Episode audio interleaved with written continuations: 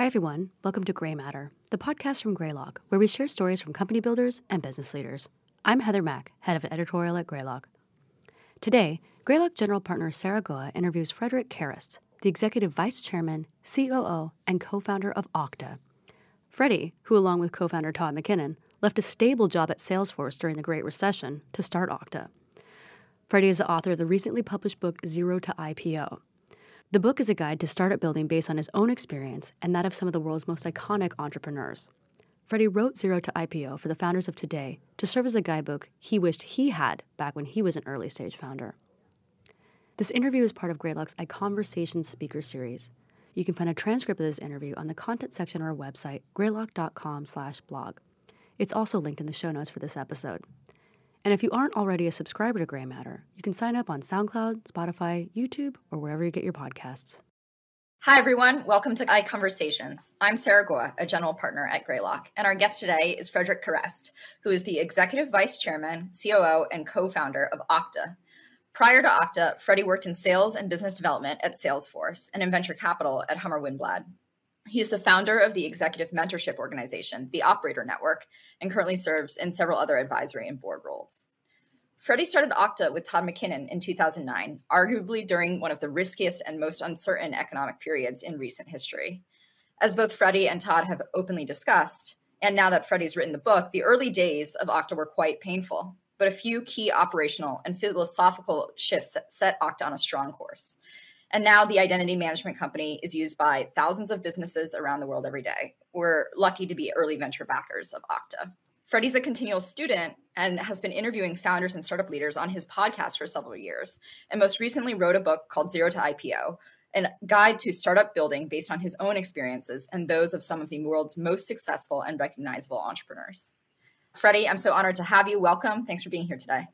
Thank you for having me. I'm thrilled to be here today. All right, let's put your book into context. It's 2022, and the past decade and a half has been a period of absolutely explosive activity for startups. There's more companies than ever, more capital than ever, and entrepreneurship is sort of more broadly accepted than ever. You know, there's a lot of great factors that go into that the rapid advancement and availability of foundational technology, but also that there's more capital and a lot of educational resources at entrepreneurs' disposal. When you think about all of the content out there about entrepreneurship, and you know your busy life running Okta and doing nonprofit things and, and mentoring entrepreneurs directly, why did you take the time to write Zero to IPO? What's different about it? The genesis behind the book was it's the field guide that I wish I had had when we started. Uh, we have certainly learned a lot of things in the 13 years uh, since we partnered to start Okta. You can't tell on this video screen, but I was a lot taller and better looking actually when we started. So certainly it has been quite a journey. I think entrepreneurship is fantastic for many, many reasons. I think it's great for personal reasons. I think there's a lot of agency in it. I think that it's a great way to go about building your career, to being able to, to be your own boss, to pursue a vision. It's also great for the economy in general. I think that over the last 50 years in the Western world, uh, entrepreneurship has created all the net new jobs, including replacing all the jobs that have been lost from the dinosaur companies of yesteryear. So it's a very important engine. But if you're sitting on the outside and you're looking in, it looks like certain organizations were destined for greatness, right? Amazon and Meta and Alphabet, they were always going to be amazing. But if you're an entrepreneur and you go to all these mixers and you ask everyone, "Oh, how you doing?" Everyone's killing it. They're always killing it all the time except you. And the reality of it is, even the best companies in the world go through many, many tough periods. And so I wanted to do two things. First of all, I just wanted to uh, empathize with all the entrepreneurs at home and just say, look, it's been hard for everyone. So I went out to many successful entrepreneurs, as you said, and just asked them to tell us some of their hardest stories when they almost went bankrupt and they almost got fired and they couldn't hire anyone or sell anything and then I also wanted to just make it actionable. I think a lot of the uh, entrepreneurship literature out there is great, but it's a lot about storytelling and less about what can I do today in my business. And so we were trying to make it a field guide people can put on their desk next to them and use every day as they build their businesses. This is entirely consistent with my understanding of you as the consummate operator who's uh, taken a lot of action against each of these issues every day. You have said that the proceeds from the book will go to two nonprofits, Build and the Hidden Genius Project. How did you pick those as worthy causes and what should we know about them? Yeah, thank you for bringing that up. Super important. All the profits for the book are going to these two great nonprofit organizations. They are both focused on entrepreneurship and they're both focused on today's youth, in particular today's disadvantaged youth. So, you know, it's it's hard not to fall in love with that kind of topic and it's super important. Uh, the two organizations are Build, which is a national organization. It was started in Boston, I know, 10, 20, 30 years ago. They, they do a phenomenal job and then the Hidden Genius Project, which is local here in my back backyard, uh, founded in Oakland, California. Both organizations are focused on helping Black male youth and youth from under-resourced communities stay in school using leadership, using entrepreneurship, um, helping them develop their own sense of agency with specific tools. Both have amazing leaders and are doing great, great things. And um, I was I'm thrilled and honored and frankly humbled to partner with them on the book. So amazing! Thank you for doing that everybody go buy a second copy of the book. I've got two. Before we go to talking about you and, and, the Okta journey and advice for entrepreneurs on a bunch of different topics, what's your, I have my own, but what's your favorite story from the book that you tell? Oh, man. There's so many of them. You know, when I first gave one of the copies to, or the early manuscripts to Todd McKinnon, my co founder at Okta, he read it and came back. He's like, but these are all true stories. I was like, yeah, that's the point he's like, but but is everyone going to know their true stories? I was like, it doesn't really matter. You know, in many of the topics that are in the book, and we've we've designed them. I designed them by chapter, hopefully of the type of opportunity challenge, but opportunity you'll go through as you build companies. So start with an idea and then a team and then raising money and selling things and building culture and kind of all going all the way through. And most of the chapters start with a true story of me absolutely train wrecking the topic at hand and then bringing in other very successful entrepreneurs to tell their same train wreck story. So hopefully they give folks at home a little confidence and comfort that they're not alone in the struggle. I don't know. One of my favorite stories is uh, from 2011. Uh, I was telling someone the other day, and I had to go find it in the book uh, when I had to fly to Tulsa, Oklahoma to close our biggest customer at the time. It was a $49,000 deal, one year deal only, unfortunately and I had planned my flight for the right day, but the wrong month. So I showed up at the airport in San Francisco to fly there, but I was there in February and my flight was for March, and February has 28 days. So, of course, it was the right day, both of the week and the right day of the month, but the wrong month. So I ended up having to take a red eye through Chicago to get to Tulsa in a snowstorm where there was no car. I called them from the airport in SFO. I'm like, I'm really sorry, I can't make it tomorrow maybe in a couple days. They're like, nope, you're going tomorrow, and the other guy's going the next day, and then we're picking one. So you, you know, it would be good if you showed up. It was like fill it or kill it. And I was like, okay. So I flew through Chicago. I got to a snowstorm in Tulsa. Couldn't get a cab. Had to walk like a mile and a half down a Oklahoma highway, just getting hammered uh, with snow and mud. And I showed up dripping wet and freezing cold. We ended up getting the deal. I did get some comments from the the CIO later on after we successfully implemented him. He's like, I got to tell you, seeing you show up, I wasn't sure if that was like a good thing. Wow, look how serious this guy is, or a bad thing. Like this guy is dripping wet. He's freezing cold. Like he's here for a sales pitch. Like what are we doing? Yeah, I mean that's that's the reality of it. You know, that's the that's the guts and the glory, and those are the stories people don't tell, and that's what happens to most entrepreneurs most of the time it's clearly like a very challenging path to be a continual repeat entrepreneur. Um, let's hear what set you personally on the path to startup life. Did you always want to be an entrepreneur? Well, I was actually I'm a multi-time failed entrepreneur before we started Okta. As the stories go that my parents have reminded me of, I started my first uh, startup when I was seven years old. At the time, you could recycle aluminum cans and you get five cents for them. And so I started a business called the Can Man, and I bought one of those little carts, and I'd go around to all my neighbors, and I'd get all their cans, and I'd give them fifty percent of the proceeds, so two and a half cents on every can. From what I understand, a lot of times they didn't really take their share, so I got all five cents. I don't think it became a huge cash flow business, as I recall, but you know, it was good enough to go play some video games at the arcade.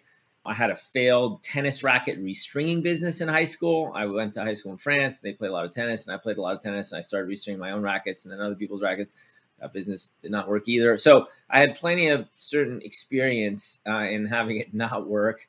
In the professional world, the last example is when I, uh, right after I graduated college, I wrote software for a little bit, and then I went to South America and helped uh, some other folks start and run a high tech consulting business. We ran into a lot of problems, including a revolution in Argentina where they took half our money. So again, it was not necessarily the uh, the beautiful story you always read about. So I had a number of false starts or efforts before we started Okta. Again, it is not always a normal, easy glide path as it appears from the outside. Did it ever occur to you to just take normal people jobs instead of starting companies repeatedly?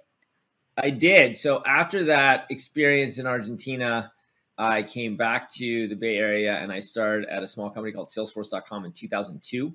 So 20 years ago now. And there was, you know, 100 people at that time. It was a $50 million revenue business headquartered here in San Francisco. I had a couple friends who had started working there and I didn't really want a job. It had been quite a harrowing experience for two years in South America. And I'd saved enough money that I didn't have to work like next month. Next thing I knew, I was interviewing and then I got a job and I started working at Salesforce. And, you know, the company grew from 100 or 200 people to 3,500 while I was there. We went public in 2004. I met Todd there. So certainly a great experience. So yeah, I did have a, a real person job. What are one or two of the most important things you learned um, while you were at Salesforce at that time? You know, the first thing, you know, macro is I had a front row seat to drinking a lot of Kool Aid on the value of delivering software over the internet. So I, I got a computer science degree in the late 90s. I learned how to write, you know, three tiered or, you know, client server and then three tiered architecture software, but it was still on prem. In fact, all the software we delivered in South America and implemented was on prem software. It was Siebel technology and an E.piphany, ATG on prem. And then for the first time in Salesforce, we were bring us back. Software. Yeah. Yeah. Right. I mean, but that's, that is how most companies develop technology back in the day. That's why it has changed so quickly and so dramatically. Now, democratization of IT and all the rest of it. But so Salesforce was competing against Siebel, and Siebel was selling on-prem software, and Salesforce had a subscription model. And so I had this front row seat to this dramatic change. That's the first thing probably from Salesforce. Just this dramatic change of a delivery model from on-prem software to software as a service, what we call you know software as a service. Now it's called enterprise cloud. But it made a lot of sense, right? The return on investment is much quicker for so many more companies the total cost of ownership is so much lower. So the risk is so much lower. And the time to value is so much quicker because the thing's already running. So it's like you subscribe and, and it's running. You don't have to spend all the months installing software. So seeing that that could actually work, right, in enterprise software, because when I started was $50 million revenue. When I left, it was 750 million or a billion dollars of revenue, right? This year they're going to do 30 plus. So clearly it seems like it works pretty well. I mean, that's the first thing. The second thing is I just learned a lot of, about leadership. I mean, the you know enterprise sales was something that there's art, but there's a lot of uh, science to it too. And I saw a really good combination of both of those things at uh, Salesforce. Just some great leadership from some amazing people, but also the nuts and bolts of how you do it, how you build a sales organization, how you should think about it, how you should structure it, both small, medium business, enterprise, inside, outside sales that was huge. And then finally, I was very fortunate. I met Todd. So that's where we originally met and uh, got to know each other a little bit. And then that's what led to us um, getting together and, and, starting Okta a few years later. You actually spent a brief time in venture capital, um, which I have, uh, you know, never as a friend asked you about. Um, what what was that like, and you know, did that change your view on fundraising or being an operator or a founder at all? I'd been at Salesforce for a while. I said, hey, you know what? The company got very big. It went from a few hundred to maybe 3,500 people, which was big for me. And I was like, you know, I want to start something small again. And I said, one of the big things I don't know anything about is what goes on behind the magic curtain of venture capital. So I went back to school at MIT uh, and got an MBA. And in the summer between those two years, I went and got a, a venture capital internship to just kind of see what happened behind the curtain and I learned a lot. I mean, that was certainly very instructional in terms of how we went about thinking about designing and then building and ultimately growing Okta, not just from a structural perspective, right? Because now there's a lot more information out there. If you're a, a startup founder in 2022, there's amazing information that you know that you publish and your peers publish, and there's a lot of peer review information from other entrepreneurs. There was not in the late 2000s, right, or 2000 coming up on 2010 there wasn't just wasn't that much information. There was like published books, right? So that's the first thing is just kind of seeing what happened and how it happened and, and what I learned. I learned a lot about what I thought good entrepreneurs did and probably some of the pitfalls to avoid. Number one. And then number two is just uh, the beginning of understanding how you build uh, the right network around a company to be successful which I think is super mm-hmm. important. I mean, it's the ultimate team sport, right? So I know that the media glorifies, you know, a lot of times the founder CEO, and certainly they get plenty of, they should, as they should, get plenty of credit or the founding team. Uh, but I mean, there's so much more goes into it. It's the entire stakeholder environment. It's the early employees who took a bet on joining you. It's the early customers who took a bet on your technology. It's the early investors who are like, I'm going to take a bet on this team. So there's just so much more that goes into it. And that was something that also really, I, I really, it was eye opening when I sat on that on the on your side, the investor side of the table, um, full time, even just for three months, and saw what happened. Let's switch gears to Okta um, and that whole journey. Um, in your book, you talk about technology, economics, and psychology coming together uh, to you know create the right environment for good ideas. You also mentioned what seems like an obvious thing, but is somewhat taboo to say. Like there are also plenty of bad ideas out there. You know, where did the idea for Okta come from? What gave you guys confidence about it? And did you immediately yeah. uh, did you immediately know that this was going to be you know the 10 40 billion dollar company it could become? actually the idea of identity management was not actually our first idea so the first drawings in like early 2009 that todd had mocked up in Balsamiq and was trying to sell me on at like the little coffee shops around san francisco were not identity management they were actually about uh, system management so one of the things that todd had had a lot of experience with as the head of engineering and product at salesforce was he would go out and talk to you know the larger customers at the time and explain to them the value that they were going to get instead of putting in their data centers of having Salesforce run it in their data centers. And his perspective was, yeah, you know, one thing that I think a lot of these large companies might want that is not out there today is basic system management. There was a, a very good but an older generation product called Opsware that HP had that would basically give you a bunch of instrumentation on the health of your software and server environments in your data center. And so Todd's first idea was, wow, if I give them a version of that for their software as a service infrastructure, they could put it side by side and probably give them a lot of confidence in how they go about building their hybrid infrastructure.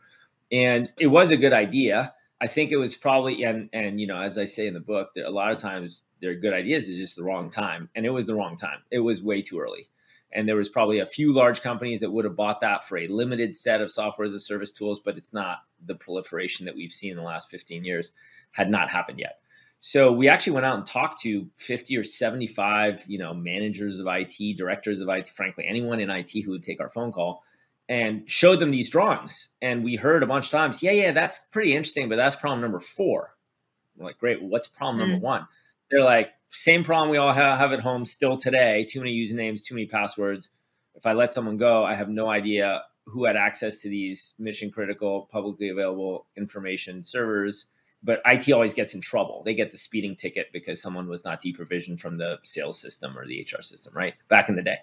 And we said, okay, well, that's interesting. So it was really like a feedback of like, yeah, yeah, that's a good idea, guys. But like, here, start with this. And so that's really what got us to turn it around as we went out to raise our seed round in the summer of 2009. By the way, seed round was a million dollars back then. For all of you watching now, I know your pre seeds are $10 million. Our seed round was a million dollars. Our series A was $10 million. I just want to kind of frame where we are. And uh, that gave us that first idea of, hey, maybe there's something there. And our first product ever integrated with two, you could integrate if you had Salesforce and or Google, Okta worked. Anything else, it didn't mm-hmm. work. Just for single sign-on. Um, that was the first product. So yeah, it was a lot of uh, that. Talk about pivot. There you go. That's the ultimate pivot before we even started the company of going out. You know, and that's that's a very good lesson. The takeaway there is, if you're a technology founder, get out of your you know ivory tower and go and talk to potential customers and ask them and show them the product and get their feedback because ultimately, you know, they're going to be the ones buying your product. So. So, given it was 2009 and the middle of the last recession when you started the company, mm-hmm. what was that like? I, am I'm, I'm sure there are a lot of entrepreneurs looking at the current uncertain macro and thinking about what wisdom do you have for me now? Yeah, it was certainly a scary time. Less so for me than it was, I think, even for Todd. He had, uh, he still was at Salesforce and had a very prestigious job. He was married. He had just welcomed his first child into the world so his wife was probably like, "What are you doing, man? Uh, you know, like the world's exploding, and you're doing what?" And then, you know, for me, it was a little less so uh, because I wasn't yet married. I didn't have any children yet. So it was kind of like, well, I'm going to do this anyway. We might as well take a gamble. That being said, yeah, I mean, you know, Lehman imploded like when I went back to school for my second year of MBA, like I think the first week or something. I mean, it was not a good scene. There's a couple things. First of all, historically, I think if you look, there have been many great companies built during those kinds of times. you know everything from like Cisco and Google down to you know just look at what happened in 08 09 there was plenty of innovation came out especially if you're in the enterprise software business it takes a while to build enterprise technology it's not like you can even with today's AWS environments it's not like you're going to have a product today if you start today tomorrow that enterprise is going to buy it's going to take a couple years to build the infrastructure build the build the support systems build all that stuff so that's actually a very good time to do it because then when the, the economy kind of starts coming out, you're going to be in great shape. You're going to have a product that's ready for market. So that's the first thing is just, I think that those are actually huge opportunities for time to start to build those kinds of generational companies. People are, are looking to say, okay, well, this is a tough time. I'm going to reconsider what I'm doing. What should I be doing? It's a good time to see, it's a good time to find amazing people to come join your team. And, you know, as NASCAR racers will tell you, when they're going 200, whatever, 50 miles an hour, it's like they need to know where that wall is right next to them but don't stare at the wall. If you stare at the wall, you're going to hit the wall. And so you have to know that, like, yeah, this is it a tough time? And I'm aware of all those things. Maybe be a little more cash conscious. Like, there, there's plenty of tips and tricks you can specifically do.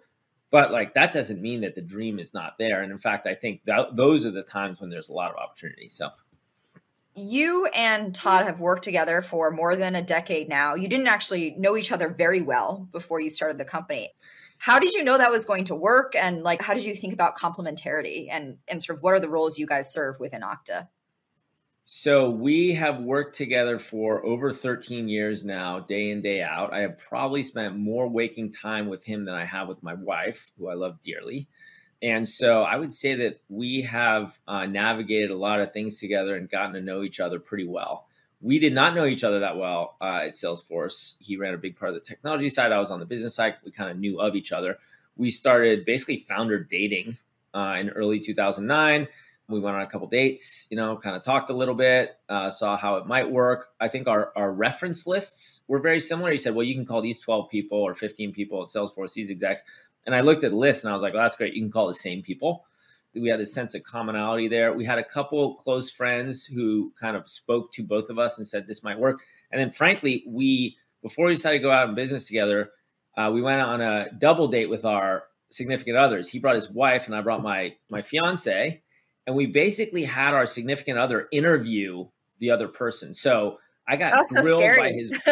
it was super scary, and I wasn't exactly sure what was going down until I realized what was happening.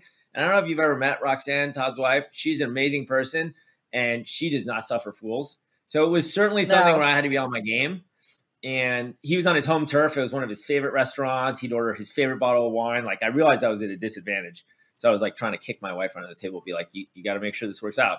That went well. And then um, you know, I would say that taking a step back, though, there's probably one at a high level. We had a very common understanding. We both came from both came from engineering backgrounds in enterprise software. We both grew up a little bit in the on-prem world. We saw this transformation happening to the cloud. We knew this was going to be a big opportunity, and we were both looking for something that we could do to be part of that big journey. That's kind of at the macro level. I think if you take it down one level, we had an overlapping set of skills, but the Venn diagram was not perfect and so we both understood enterprise technology. He had spent more time on the technology development side, and I'd spent more time on the business side of things, both with customers, but also kind of in the back office of building, you know, building small companies. And so that was really good. We, we there was a common language we could speak around what the challenges were and what the problems were, but we still like the jobs were not the exact same jobs. And I think that gave us a very good footing to get started with. You have a number of amazing superpowers as an entrepreneur, but one that is commonly attributed to you is the ability to consistently move the ball forward. Another um, that I think Todd would attribute to you is just like being the culture carrier at the company. These are both super important qualities. How can others emulate those? That's a good question. I guess on the first one, that's just part and parcel of being an entrepreneur. Is there you got to be able to, as one of our other investors likes to remind me, you got to be able to walk and chew gum at the same time, which is a very big simplification. But you have to be able to manage at a lot of different levels, and I think like extreme multitasking it is a skill, and it is one that you can have a certain innate ability to, but you can also develop and hone that skill if you read nothing else in the book, at the very beginning of the book, I put like on the second page three of my important rules to live by. And I'm like, if people like don't take anything else away and they stop reading it, that's fine. They got these three. One of them is keep the main thing the main thing. And so there's so many things happening and coming at you when you're trying to build a company of any size, whether it's today um, as a public company or when it's when we started that you really have to prioritize and realize that another one of the lessons is time is your most precious resource. And so figuring out how to optimize, you can use all sorts of tips and tricks. One that I've found that works really well is the Eisenhower matrix, which is it was it was attributed to Dwight D. Eisenhower, who was obviously a general in World War II and then became a two-term president of the United States. And basically, it's like, what do I have to do? I have to do things that are super important and super urgent. If they're important but not urgent, I schedule them. If they're urgent but not important, I delegate them. If they're not urgent and not important, I just delete them. There's a lot of tools that are available today where they are available on the web, they're available on all your devices. And I update my priority list still today three to five times a day, every single day. And I have it everywhere on every device and it's always available. And at three in the morning, I'll think of something and I try not to turn on my phone. So I write down a piece of paper and then put it on my phone when I wake up but the, I am I am updating my priority list all the time. So that is the first thing. Just understanding what needs to happen today, what needs to happen tomorrow, what else, and you got to hire amazing people and empower them to do their job so that that's how you're going to scale up. That's what I would say about about operating and just moving those balls forward. On the culture piece, you know, the um, I actually it's it's funny that you say that. Uh, I'm I'm flattered if Todd actually said that that I'm the culture bearer at the company because when we started the company, I gave a lot less weight and credence to culture than Todd did for whatever reason. I was like, really, you know, like, come on, like, we'll make it a fun place to work and like, let's just, you know, go and get shit done.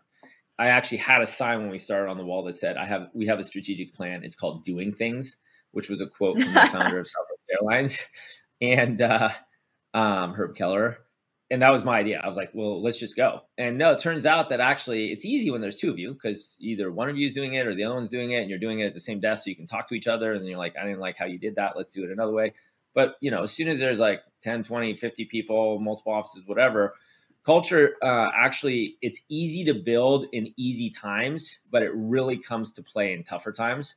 And so when it's something that you're like, oh, I don't need to do anything about it right now because things are going fine, that's exactly when you need to actually have the opposite attitude and do something about it. So, a couple tactical tricks. The first one is write down what the values are of the company, right? That it three or five, we had seven. People told me they couldn't remember seven things, which I was shocked at. So, we limited it back to four. It grew back to five. Fine. Today we have five. Write them down. And if you're in high growth, you know, we added hundreds of people last month you got to keep repeating them over and over and over because every 90 days there's so many new people they don't even know what you're talking about anymore and then the final thing is it's not about what you say it's about what you do and how you behave because ultimately culture is about how everyone else is going to it's, it's what your company's going to stand for for all stakeholders right your customers your employees your investors and so that's not about what you say it's about how people act and it's really about you know, I used to be the only salesperson. So I talked to every customer. Well, now we have hundreds and hundreds of salespeople, and I talk to, you know, 10 basis points of customer conversations or ones I participated in. So it's how people behave when no one else is there. That is actually the definition of culture. And so you want to try and emphasize in, in my world, in my mind, it is a simplified version definition. So you want to try and just emphasize when people do things well and bring it into bright lights and then when something, when someone behaved the way you didn't like, what I tend to do at all hands is if I see activity I didn't like, you, you don't single that person out, obviously. I usually say, hey, here's something I did that if I had to do it again, I would do differently. And here's why. And look, that person is going to know that you're talking about them. But the whole point is to the entire company, they're going to say, oh, okay, yeah, like that's good to know because you just have to keep repeating it and behaving it over and over and over again. So, and then the final thing I would just say on that is it has to be genuine because like if you're going to do it every single day, I mean we're in we're in year 14 now business, you're not going to be able to carry it all the way through. You're not going to have any credibility. Uh, there's going to be no integrity. People are going to see very quickly that you're like, yeah, this is what we stand for, but I'm actually doing the entire opposite thing. Like this, that's going to get out pretty quickly. You know, what do they say? It takes 10 years to to build a, a, reputation 10 minutes to kill it like that's a perfect example when it comes to your cultural values as a company makes total sense. Also, a, a, high bar for everybody to be reaching for.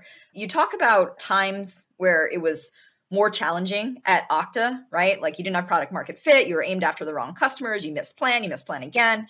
How did you retain talent during those periods of time? Because that's got to be a cultural and an individual leadership issue. Yeah, that was summer 2011. I can pick specific dates because they're burned into my brain. And that, you know, Okta almost died multiple times. You know, that's that's a perfect example of people thinking from the out. No one ever tells those stories. And so now, if you read about Okta, it's like, oh yeah, it's up and to the right. It's a beautiful success story, and these guys must be geniuses. It's like, no, we almost died five times that was actually also, by the way, when I realized how wrong I was about company culture being like, get an espresso machine and a keg and everything will be fine. You know, we'll do bring your dog to work day on Thursdays or something and everyone will be happy. I couldn't have been more wrong. We were not doing a good job of transparency. We were not doing a good job of community. We didn't really have all hands. We still do weekly all hands today. Um, I mean, we take them off for like end of quarter. We take them off for um, the holiday periods. But I mean, we probably do over 40 all hands every year yeah, which is a lot. Um, we've even moved them to Thursday mornings and Friday mornings so that we can accommodate a global population. Because otherwise, you know, the Australians were always like, "It's 2 a.m. on Saturday morning." Like, I'm not watching it. Now at least it's 2 a.m. Friday morning, so they have no excuse. I don't know, but we're trying to move around the time zones to accommodate everyone.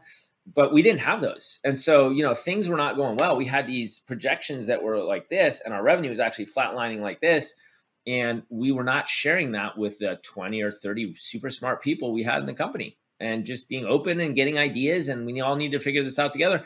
And exactly what you just said happened. We lost some really, really good people. And it was like, oh man, like this might be bad news. Our kind of chief architect quit. And you know, all all the engineers were like, uh oh, that's not good news. And we realized we had to take a different approach. And um, there was a lot of things in that. You know there was cultural values as you said. Turns out that we actually had to change our, our go to market targeting was incorrect. We were more focused at the time on small medium businesses because that's what we'd learned at salesforce how to do. Whereas in fact identity management first of all small medium businesses don't have that much of a problem. Of course they were the only people who would take our phone calls but that's not a reason to sell to them the large enterprise had a much bigger problem and were willing to write much bigger checks and actually be thought partners on building the company and you know that was such a painful pivot we we almost didn't survive we did but that's again a lot of good lessons learned that I, I wrote down and put in the book. So hopefully others will be able to, to get the lessons learned without the pain that we incurred at the time. You also describe in your book realizing um, at some point relatively early in Okta's life that you need to bring in engineering and sales leaders, and you and Todd were each doing two to three jobs each, and like that's all of them a little bit subpar. I think a dynamic that uh, often happens with many of our early stage founders is being too busy to hire leaders or not knowing sh- mm-hmm. like when they should do that. Can you talk about like how you think about that? Absolutely. So that was actually at the same time. That's another lesson learned in 2011 where basically it was like I 2011 sounds like a hard year, man. It was not good. I got to tell you. I think my wife was wrapping up residency, so she doesn't. Other than like me coming home being like, "It's not going well," she was so exhausted anyway. She's like, "I'm sure, whatever. Are you employable? Like, can you get another job? Okay, fine. Like, good, good enough. We're gonna have to pay off my med school debt someday, right?" So it was not a good year. That was another takeaway. We had a very clear board meeting where our board members said, "Okay, well, like, you know, we should talk to the head of sales." And I was like, "Yeah, I'm right here." And they're like, "Okay, well, we should talk to the head of engineering." Todd was like, "Yeah, I'm right here." And they're like, what about the head of product? Todd's like, yeah, I'm, I'm still here. And so they're like, I mean, this, this, is a big problem, folks. So yeah, in uh, January 2012, we had our first non-Todd head of engineering and our first non-Frederic head of sales. I guess CRO is now the term, chief revenue officer, but at the time it was just head of sales. Start, and those were transformational hires for us, without a doubt. But it doesn't even have to be that extreme. I mean, I remember uh, hiring our first head of customer support who was not me or the sales engineer customer support do everything amazing person that the two of us did everything. I remember hiring the first head of customer support because i was just drowning.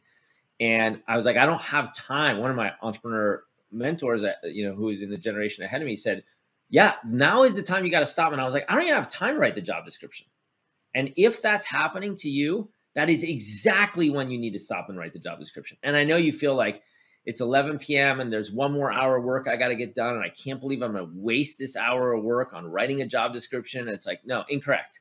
Because that one step back is going to be like four, not two steps forward, four steps forward for you. Not just for the company, but for you personally. And you're going to, all of a sudden, you have an expert. I mean, when we started the company, I was the general counsel, the CFO, the CIO, I mean, the head of sales. I mean, you go through it I'm none of those things now. Why? Because we have amazing people who are so better qualified than I am to lead in all those roles. We're fortunate that we can hire those people, but I mean, we would not be where we are if I'd been like, no, no, no, I need to keep it. And that was a hard lesson to learn, especially as, you know, someone who prides themselves on getting a lot of things done. You're like, wow, I have to like I have to come to terms with the fact I'm not getting all this stuff done. And in fact, I can't get this all this stuff done. And you said in the question, whatever I am doing, I'm doing subpar because I'm exhausted and I'm overwhelmed and I'm you know, your Eisenhower matrix is like through the roof. When you sense that, and again, I give specific credit to uh, my friend Alex Asseily, one of the founders of Jawbone, who one night at like 11 p.m. He's like, "What are you doing right now?" I was like, "I'm doing this customer support case." He's like, "Why don't you write the job description for it?" And I was like, that's ridiculous. He's like, no, no, no, man, I'm telling you, like, do it. And I gave him a ton of credit because it was like a, I mean, I remember exactly where I was sitting in my old apartment and it was a eye-opening moment. And then all of a sudden, like the weights lifted. There's an amazing leader who can do so many other things. By the way, that leader probably can bring some amazing talent with them who wants to come join them and work for them again. Instantly, like the whole thing just starts spanning out. I was talking to Final Stories, I was talking to yesterday morning an, an entrepreneur CEO, and he said, Hey, I have a quick two minute question, which is never a two minute question over text. And I'm like, Okay, sure, I'll call you when I have a second. It's always two minutes, but you know, here's where I am, and here's what I have to do. Do I hire a director of talent who's going to be focused on recruiting, or do I hire a director of people who's going to be focused on HR? And I was like, Well, talk to me about it. And I was like, The answer is, by the way, you should hire both. You need both of those things. And he's like, Yeah, I kind of knew that was the answer, but I wasn't sure. I was like, You're you're kidding me, man! Like it's very clear. So you know, the more that, and I understand, it's like you said in the question, like as a founder, you're like, no, no, no, I got it. I can do it all. I can do it all. But the more awesome experience and help you bring on, that's the definition of, of leverage and scale. And that's how you're going to get to build something big and important. Let's fast forward 11 years to 2022. Uh, what are you most excited about what's next for Okta? We went public in April of 17. Today we are in May of 22. So it's been just over five years.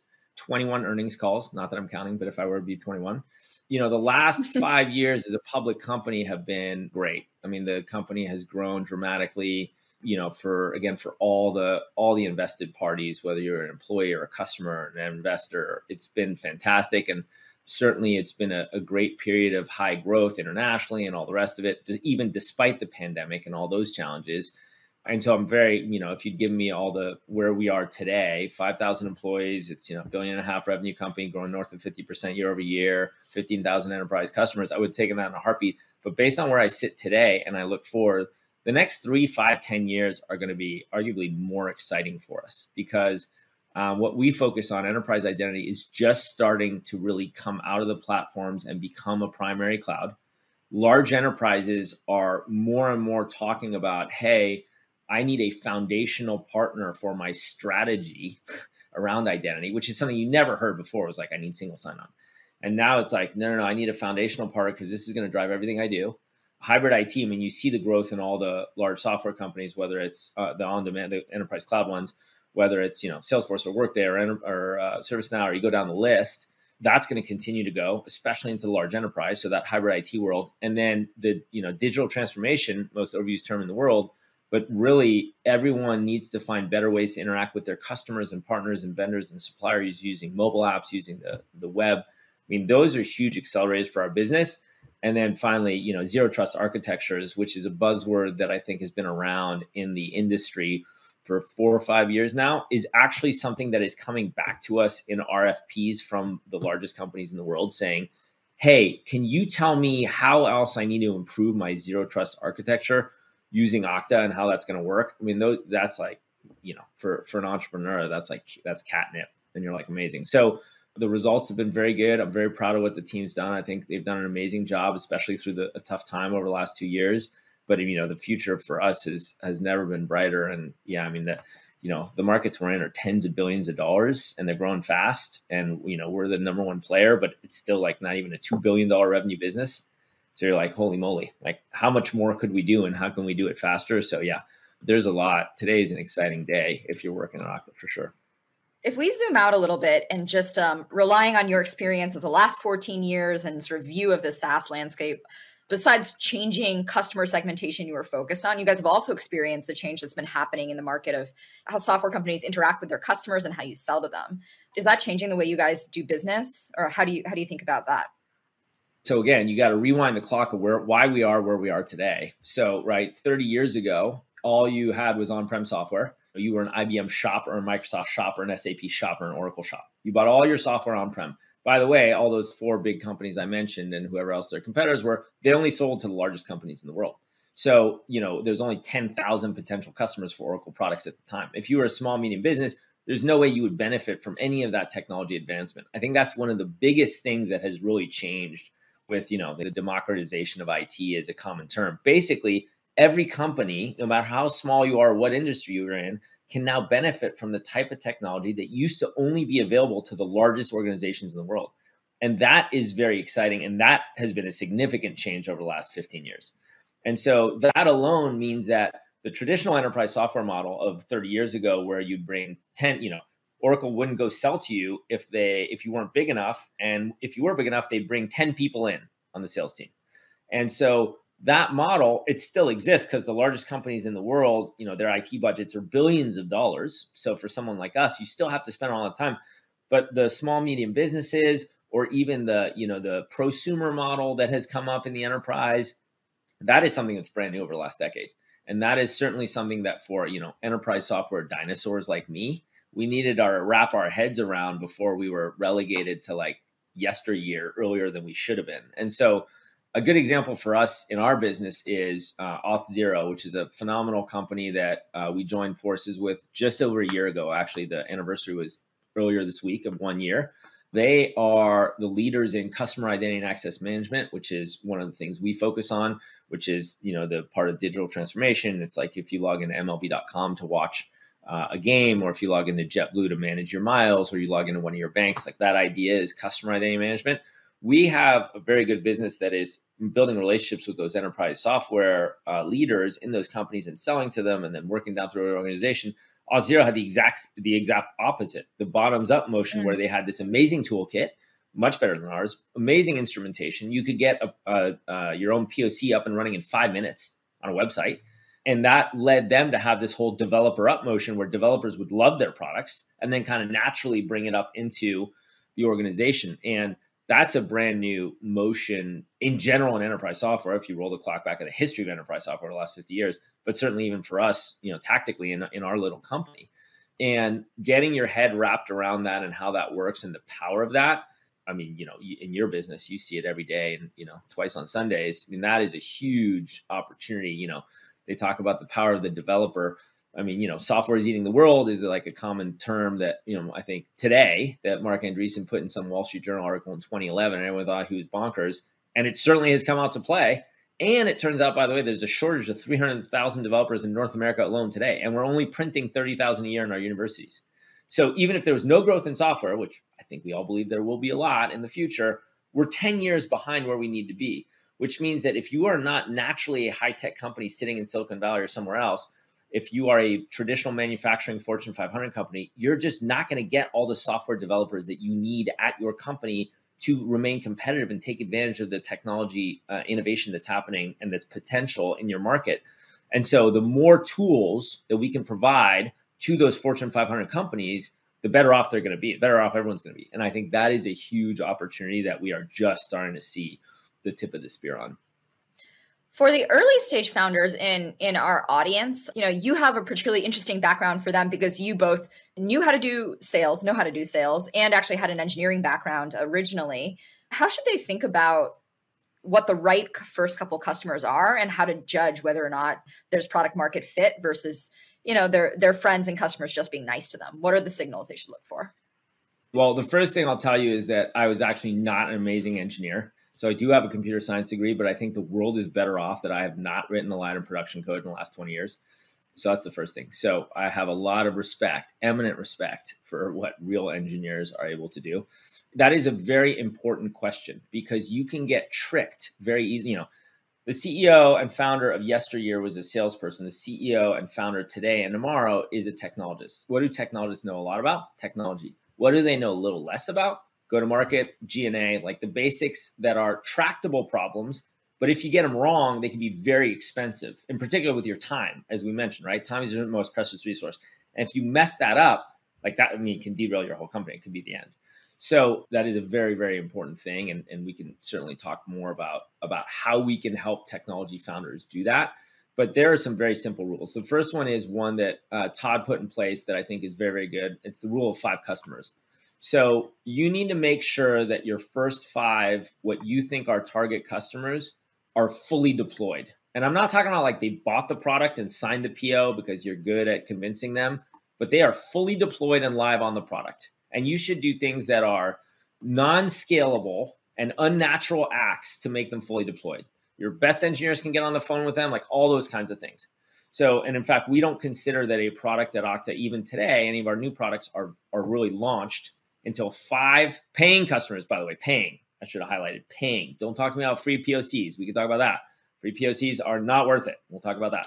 But paying customers, getting them fully deployed and live, you are going to learn so much in that process that actually the closer you can be to the metal of talking to exactly who's deploying that, the better off you're going to be. You know, taking a step back, you said, yeah, a very important thing, which is a lot of people who's willing to talk to you when you're a small company. Well, probably not Fortune 500 companies, probably your friends. And in fact, that was a fallacy we fell into. Our friends would talk to us, but they were running small companies, and that was not going to be the right business, and it almost cost us. So, you know, I think you you need to take a good hard look at things like the ROI, the total cost of owner, the return on investment, the total cost of ownership for the customer, right? And really get them to sign up and do that with you. Understand like what's the pain? Why are they doing this? Like what's the return that they're going to get and why is this so important that they have a lot of things to do that they're going to do this for you. By the way, that ties right into making sure it's not free. No free POCs ever. People are like, oh, I have 15 customers. Really? How many of you are paying you? Well, three. So you have three customers. No, I have 15. You don't because here's the thing about human nature is if you ask me to do something yeah sure that sounds great of course i want to help you it's much easier for me to say yes sarah i'll do whatever you want than say no it's not a good idea you're like here i'll give you free. Oh yeah that sounds great. Do you need this? Oh absolutely i need it. But am i going to do anything about it? No. Am i going to implement it? No. And then you're going to be like oh they're not really using it. And why is that? But if you try and separate someone from their wallet you are going to learn a lot of things. And so it's like oh well you need to pay me. It's like whoa whoa whoa. Well what do you mean whoa whoa whoa? I thought you were getting all sorts of value out of this. So well no i'm not really. Oh okay. Well now i'm actually learning. So what would be valuable? These five things and so having that partnership with your first customers is super important hey having people trial things for free i'm fine with it but don't call that a customer and don't even call that a proof of concept like all pocs should be paying or if not at least the contract should say you're going to do this POC, and when it works in 30 days, you're paying this bill for $10,000. Like, period, end of story. And have them sign that because at least then they're like, oh man, now I'm going to have to justify to my boss why there's this $10,000 line item in my budget. And they're to be like, what is that thing? Like, now I got to get behind it. Now I got to commit resources to doing it. Now I'm to get invested with you, the startup. And so yeah, like you said, your friends are not going to tell you hard things. But there's no upside for them to be like, nah, Sarah, I think your product stinks. I'd never use it. That's mm. a terrible idea. Like you can be like, what? There's no upside. But really trying to get get the you know get the key resource involved, which a lot of times is money, and you will learn a lot of things very very quickly. I will, I guess, just quote you against yourself, which is nothing happens until somebody sells something, and it's such a such a great clarifying point. Maybe the last thing on just overall startups and how you think looking forward. You talk about the competitive advantage of startups being speed, and then you reference um, Eric Yuan at Zoom, who's a friend of ours, uh, who says like the legacy vendors are just too slow. Don't worry about them. Okta's now 5,000 plus people, very big company. How do you think about maintaining Okta's speed and innovation at scale and like where to invest in, in sort of continued innovation? Yeah, you're absolutely right. That is something we think about all the time and we are petrified about we have to balance you know when you when you become a, a, public company and then when you even grow beyond there you have to bring in all sorts of process and systems and resources sometimes because of compliance reasons like SOX audits and but other times just so that you can keep scaling and growing internationally where there's different currencies and people sell in different ways and they get billed in different ways so all those things are real but you, you are definitely right we are petrified of becoming one of those ships so if you think about it in nautical terms, right, I think it takes three miles for a fully loaded tanker to stop once they've decided to stop. Whereas if you're in like a little mm-hmm. speedboat, you can like turn on a dime. And those are that is a very good analogy for eh, you know in our case startups versus large enterprise. large enterprise has so much momentum going, it's hard to turn things on a dime. Whereas startups can you, you, can pivot just like we did before we even had any customers or any employees. We changed our business entirely, different different segment. And so that is something we worry a lot about. There are first of all, we try, you know, we're, we're always trying to do that from the top down again culturally like talk about that we talk about innovation we talk about as one of our core corporate values but you have to act that way, not just talk about it. So how do you do that? We have throughout all the groups, we try and put in that innovation. We started Okta Ventures a couple years ago so that we could keep a good eye, and that, that group has done very well on what's happening in the markets that we want. That we know there's a lot of innovation around everything we're doing, but we can't watch it all. So we can learn that way. We've started a, a Okta X, which is incubation group, because our whole company should be about innovation. An incubation group of starting the kinds of businesses that we know we need to start on the side outside of our core, so that they're not going to mm-hmm. three years from now be super important businesses that we didn't do anything about.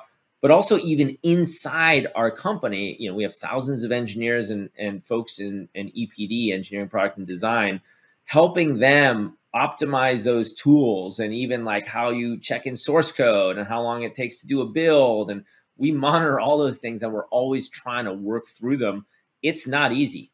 Like it has certainly been a big learning experience just scaling to this size and you know knock on wood someday it'll be 10,000 20,000 people and, and whatever. Yeah those are very important. It's something we you know i'm i'm paranoid that we're going to miss but it's tricky because at the same time there are some amazing employees, folks who maybe they have a mortgage and a family and two kids they have to put to college.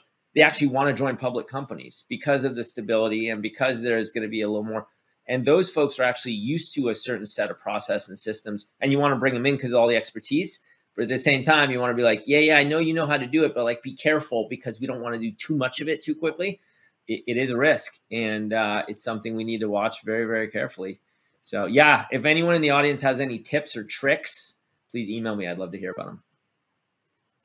So you obviously wrote this book to share more of the advice you felt like you didn't get or couldn't get as you guys were growing Okta. There's plenty of other advice out there. There's plenty of people who can be advisors. Like how did you how did you think about where to go for advice as you were growing the company over the last decade and a half? I would say that um, the advice that's in the book is advice that I got as we built it, but that I didn't know. And so I wanted mm-hmm. to write it down so that hopefully others would be able to just read it as opposed to, you know, having to learn it maybe the, the hard way. One of the reasons, frankly, that I put it together was because we were fortunate to benefit from a mentor group of entrepreneurs who were ahead of us in the journey, from Marc Benioff and Aneel Bhusri on down the list. You know, there's way too many names to list, but every senior executive at a company who is willing to take calls from entrepreneurs, even for 20 minutes when you're driving back from the BART station or, or whatever it is, you know, thank you because you're helping the next generation build the innovation that we need in the world. And I know it's hard because a lot of times people aren't in the right geography or they're not in the right social network or they didn't go to the right schools. And you know that is one thing that i was trying to do is democratize that information by putting it in a book that everyone can get. But that is i think that one of the benefits of what we've seen in both the technology changes that we've talked about here but also in the pandemic is that people are building amazing companies everywhere in the world. And i think that there are really going to be some very good centers of excellence for entrepreneurship that are going to grow up not just in the traditional places we all expect and so, three, five years from now, hopefully, there will be a lot of regional places where people can get um, entrepreneurial advice or they can join regional groups of peers who they can talk to um, as they walk through this. But, you know, also, I would say if you're an entrepreneur out there and you're not sure how to get in touch with someone, like be bold. Go on LinkedIn and buy a bunch of those credits and like send them an email. I would say a couple things. It's in the book. First of all, make your make sure that your note you sent is like executive level.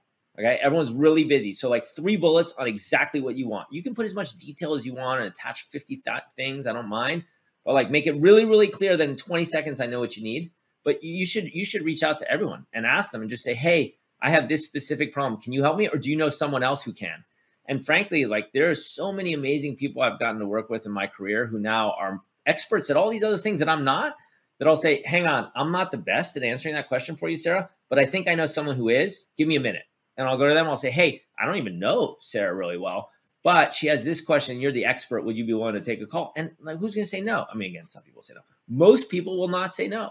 So I would just say be bold. And what's the worst that's going to happen? People are going to say no. Like that's okay. As an entrepreneur, by the way, you need to learn how to deal with that all the time. So you might as well get used to it. So that's what I would say.